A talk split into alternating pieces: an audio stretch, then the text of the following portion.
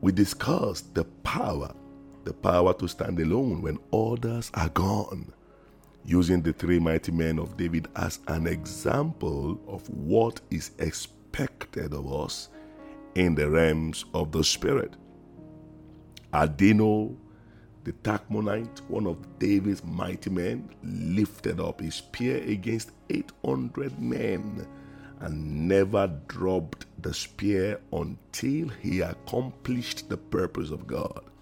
Eleazar, the son of Dodo, stood against the Philistines when the men of Israel all ran away, and through him God wrought great victory.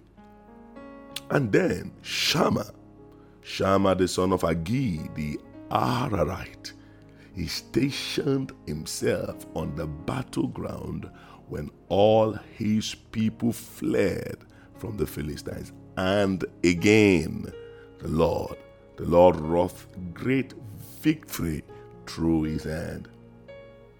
It is a common saying that an apple doesn't fall far from the tree.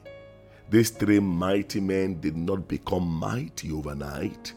They actually came to David as rejected, dejected, weak, discontented, and unreasonable men. For 1 Samuel chapter 22, verse 1 to 2 says, So David left Gath and took refuge in the cave of Adullam. When his brothers and the rest of his father's household heard about it, they went down to him there. Verse 2 And all, all who were distressed or indebted or discontented rallied around him, and he became their leader. About 400 men were with him. These broken men must first learn how to stay in the company of another man who had the anointing of God upon his life. They stayed with David. They stayed with David when he was nothing.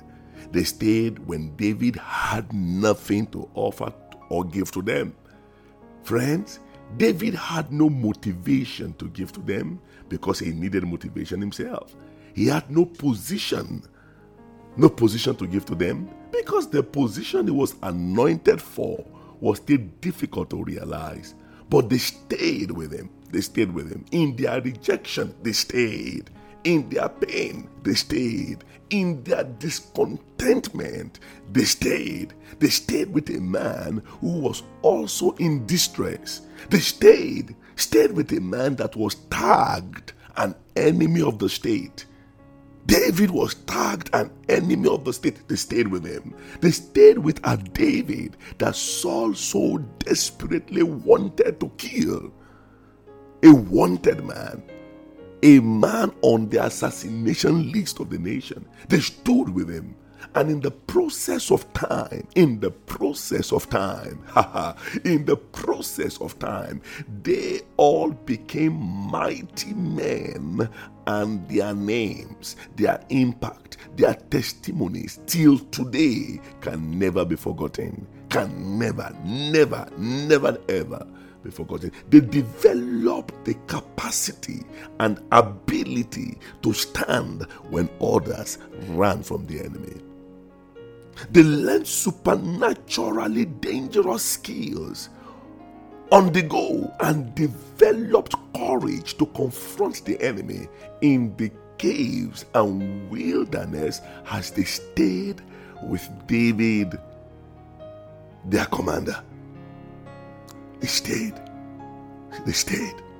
Your capacity to stand alone, to stay alone when others are gone, is developed through your ability to stay with men and women that God has ordained to support, to help, to train, to challenge, and compel you to grow and move upwards. Oh, I will say that again. Your capacity capacity to stay alone, your capacity to confront the enemy, to develop spiritual stamina and capacity, spiritual stamina in your prayer life, spiritual stamina in your study life, spiritual stamina in your sacrifice, in your giving, in your uncompromising lifestyle, your capacity to stay when others are gone is developed through your ability to stay with men, to stay with women that God has ordained to support, to help, to train, to challenge, and compel you, force you, push you to grow and move upwards. Our generation has produced very few strong men with the capacity to stay alone because we have raised people who are constantly on the lookout for comfortable, easy, and nice places to stay. We want people that will celebrate us even when we have done nothing. We want people that will clap for us, clap for us when they should be telling us, compelling us, disciplining us. Want people to celebrate us. I celebrate you everywhere. Everybody is being celebrated. When will you stay in a place where you are being trained, disciplined, compelled, challenged to move forward? Oh, people don't want to be corrected in our generation. Oh, even the the the basest, the weakest, the most unserious of men wants to be celebrated, wants to be clapped for, wants to be to be elevated for doing nothing for doing nothing. That generation cannot produce mighty men. Oh no, oh no. A generation that will produce a mighty generation, a mightier generation, must be ready, must be ready, ready to stay, ready to be disciplined, ready to be corrected, ready to be challenged, ready to be rebuked, ready to be built up, ready to be pushed forward, ready to be compelled to do the will of God. Are you part of that generation? The distressed man in death who stood with David in the wilderness became mightier. They became mightier and more powerful men. More powerful men than people who lived and worked directly with King Saul in the palace. Are you, are you listening to me? There were men who, who were in the palace, all those who stood with Saul. Imagine, even David himself, a boy that was alone in the wilderness, when he came, all the men that were trained in the palace trained, they went for, just imagine, they have gone for all manner of international posting, international training, international war exchange program. None of them could confront Goliath, including Saul, their king, was a boy who stayed alone in the wilderness who had learned the principle and the protocol and the processes of supernatural tactical warfare that came out with his sling to confront a Goliath. Wow. The following points are critical to keep in mind this morning as I conclude by the grace of God. Power to stand alone is transmitted into you as you submit yourself obediently in the place and to the people God has anointed to build, to train, and impart spiritual discipline into you. Too many Christians are not disciplined.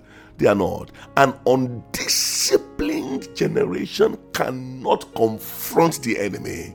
An undisciplined generation cannot carry, cannot sustain the power of God. Men who will carry the power of God, mighty men of God, people that will become mighty in the kingdom must be men disciplined in all areas of life in their marriage, in their words, in their character, in their mind, in their association. Discipline. Discipline to do what? To stay. Stay. Stay under God's constituted authority for their life. David had no comfort to offer them. No. He had no comfort to offer them. It was cave to cave, wilderness to wilderness. No, he had no comfort. He had no, no. I mean, these guys were with vipers where we were confronted. I mean, that was David's lifestyle. He was constantly meeting with lions and bears. That was what he had to offer these guys. He had no comfort to offer them, but he had skills and experience to teach his men. There are men in your life that don't have comfort. Men around you that don't have comfort to offer you. Yes, they may not even have money to give you. They don't have any position of affluence to give to you. But the skill, the skill, the grace, the spiritual strategy, oh, that will sustain you in the days of battle is with them. Mm, stay, humble yourself, forget about the comfort, and stay with them. Stay with them. Oh, yes. You could not give them money at the time, you could not give them fame at the time, you could not give them whatever the common generation probably could not give them followership on their Facebook and on their Twitter, but it could teach them tactical methods that will collapse the giants of the enemy. What David taught his men in the wilderness could not be taught by Saul in the palace. Oh, yes. I know my generation love comfort. My generation love the beautiful, nice places of the world.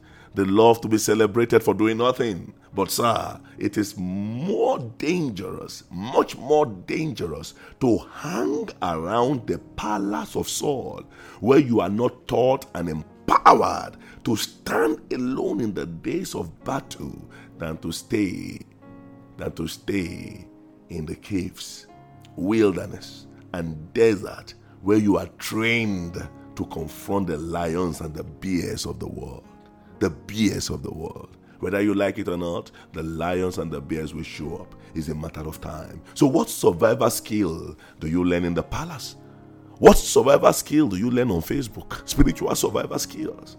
What survival skills are you learning right now? What tactical strategy have you learned following and jumping from this place to another, following motivational speaking, following that speaking, following that. Some people are just constantly chasing shadows.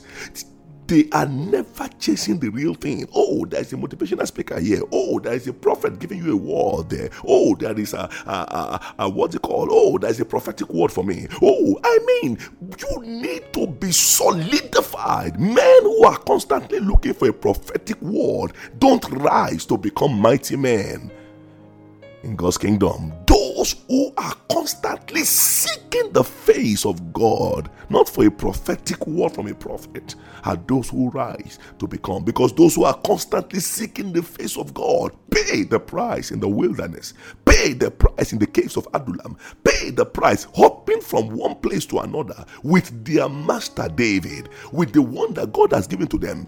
David had no prophetic word to give anybody, but he had strategies, he had tactical strategies, he had survival strategies that he could impart into them. And that was why these men were raised a sword. The, oh my goodness. Those who stayed with David, some went down into the snow, into the snow, into the snow to kill a lion.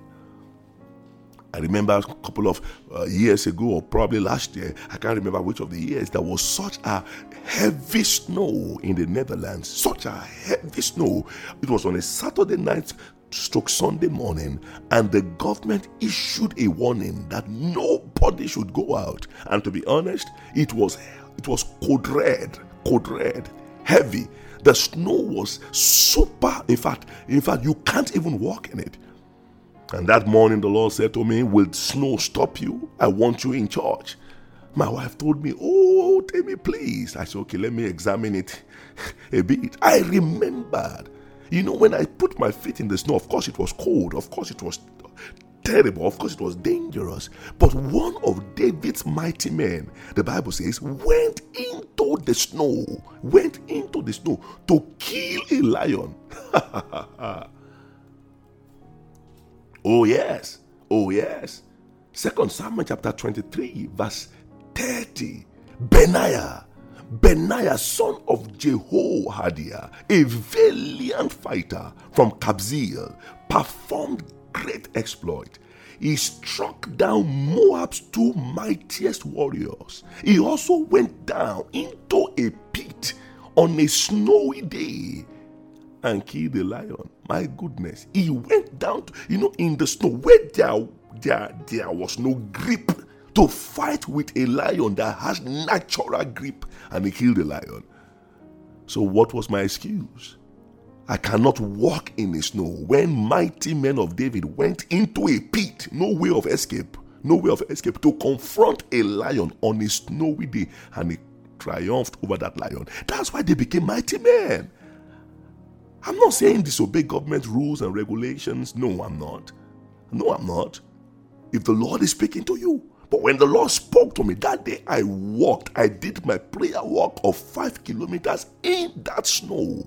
In that snow. When I got to the church and I fell on my knees to thank the Lord. Of course, I fell, I stumbled, but the Lord said, Keep going. When I got to the church that day, the Lord said, Look behind you. I can never forget. Look behind you. I looked behind me. What did you see? I saw all white apart from my footprint. And the Lord said to me, From this day, you will leave impact on the sand of time. Brothers and sisters, my life has never remained the same till today. Oh, brothers, comfort is a killer. Oh, yes. It does not. Mighty men don't rise out of their comfort zone. And check the history of men and women who triumphed and became mighty men in their own capacity before God. Even in their businesses, even in their education, they were not men given to pleasure. They were men, men who were ready to pay the price. This man David's mighty man, the length, the length, everything. The mighty men of David were they were used to being left alone. And Leah is left alone. They were trained by a man who learned the principle of staying alone, alone with the Lord in the wilderness. David's mighty men, they learned forgiveness. They learned forgiveness in the wilderness. They learned faithfulness in the wilderness. They learned the principles of honoring God in the life of David. They learned how to sacrifice in the wilderness. They learned how not to quit in the wilderness. My friends, are you in the palace of Saul or are you in the cave of Adullam? Are you in the palace with your sword, learning nothing but envy, but jealousy, but learning how to how to kill kill those who God has sent to you to preserve you. Is that what you are learning in the palace? How to kill those that God is raising? How to how to, to damage those that God is using? How to speak evil of those God is God is God is raising in this generation? How are you growing? You cannot make it. All the armor bearers of Saul died with him. His sons died with him. Saul himself died. Listen, you cannot be raised in comfort comfort of life. You cannot be raised when you want everything to revolve around you, around your own thing, around your own idea, and yet go out there and confront the enemy and win. No, it's not possible. David was raised in the wilderness. These mighty men were raised in the wilderness. They learned forgiveness, they learned humility, they learned service, they learned loyalty. In that wilderness, they saw David, their master come face to face with the enemy Saul and yet refuse to kill him. That is discipleship. They learned practical forgiveness. Practical. Even one of David's men was begging, Let me strike Saul once. And David said, No, how can I do that? It's impossible. David still said, I will not kill the anointed of the Lord. That is humility at its highest level. That is meekness. That is love. Practical. Oh my God. What have you learned so far, my dear friend? What have you learned? Are you in your wilderness with your, the servant of the Lord that God has ordained over your life? With the people that God has challenged you, or are you in your own world? With your own soul in the comfort of life and seeking to destroy others with your tongue, with your manner of living. Any anything that that you know that is not that does not all go well with you becomes a problem. These men learned how to sacrifice. they learned how not to quit in the wilderness. My friend, once again I ask you, are you in the palace of Saul or are you in the cave of Adullam? Power is transmitted in your wilderness. It certainly will not look great, it will not look nice, but for sure you will leave the cave as one of the mighty men of God. The story is not different from our Lord Jesus Christ.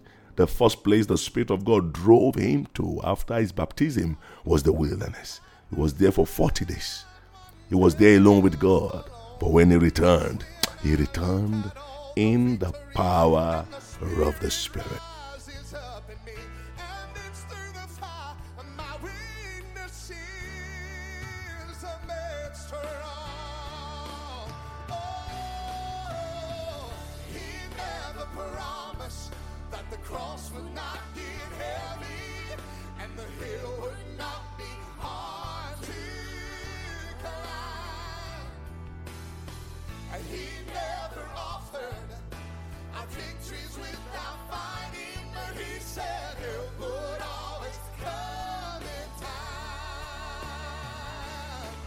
Just remember when you're standing in the valley of decision, and the adversary says, Give in, but just hold on.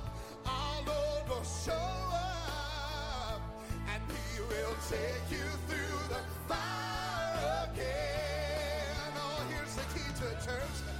I, I know within myself.